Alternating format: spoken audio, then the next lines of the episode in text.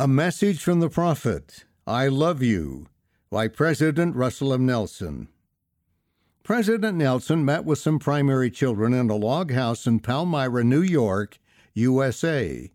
It looks like the house where Joseph Smith lived when he had the first vision. Here are some of the things President Nelson shared with the children.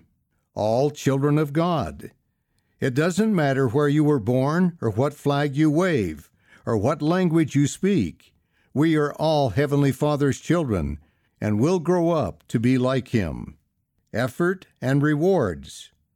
Being a prophet takes a lot of work and a lot of study. Everything to do with becoming more like the Savior takes effort.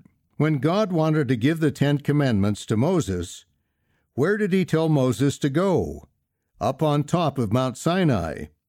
So Moses had to walk all the way to the top of that mountain to get the Ten Commandments. The Lord loves effort because effort brings rewards that can't come without it. The Prophet's Family We are parents of ten children, nine beautiful daughters, and one son. Two of them live in heaven now. They had a short time on earth, and they cheer for us in heaven.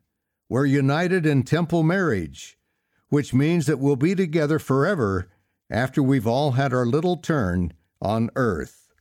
A recipe for happiness. The scriptures are like a cookbook. If you don't have a cookbook and you just start mixing flour and milk and eggs, you may not have a good cake.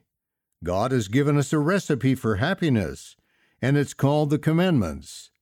The word commandment sounds like it's an order, like we're being told what to do but it's really a shortcut to learning. For example, he's commanded us not to drink alcohol or to smoke tobacco and other harmful substances. Why? So that you'll live longer and be happier. Do you think I'd live to be 95 years old if I'd been smoking and drinking? No. And I'm happy, and I can ski with my grandchildren. Something wonderful. Repentance means that every day we try a little harder and do a little more to become like the Lord Jesus Christ. I'm still repenting. Every day I'm trying to learn more and be more like the Lord would have me be. And that's not a punishment. That's a joyous opportunity.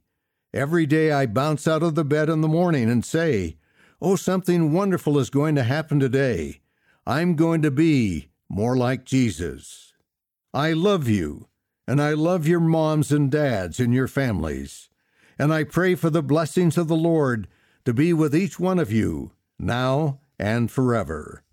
Adapted from Restoration Conversations with President Russell M. Nelson Video Collection, Gospel Media Library. End of the article A Message from the Prophet I Love You by President Russell M. Nelson. Read by David Shaw.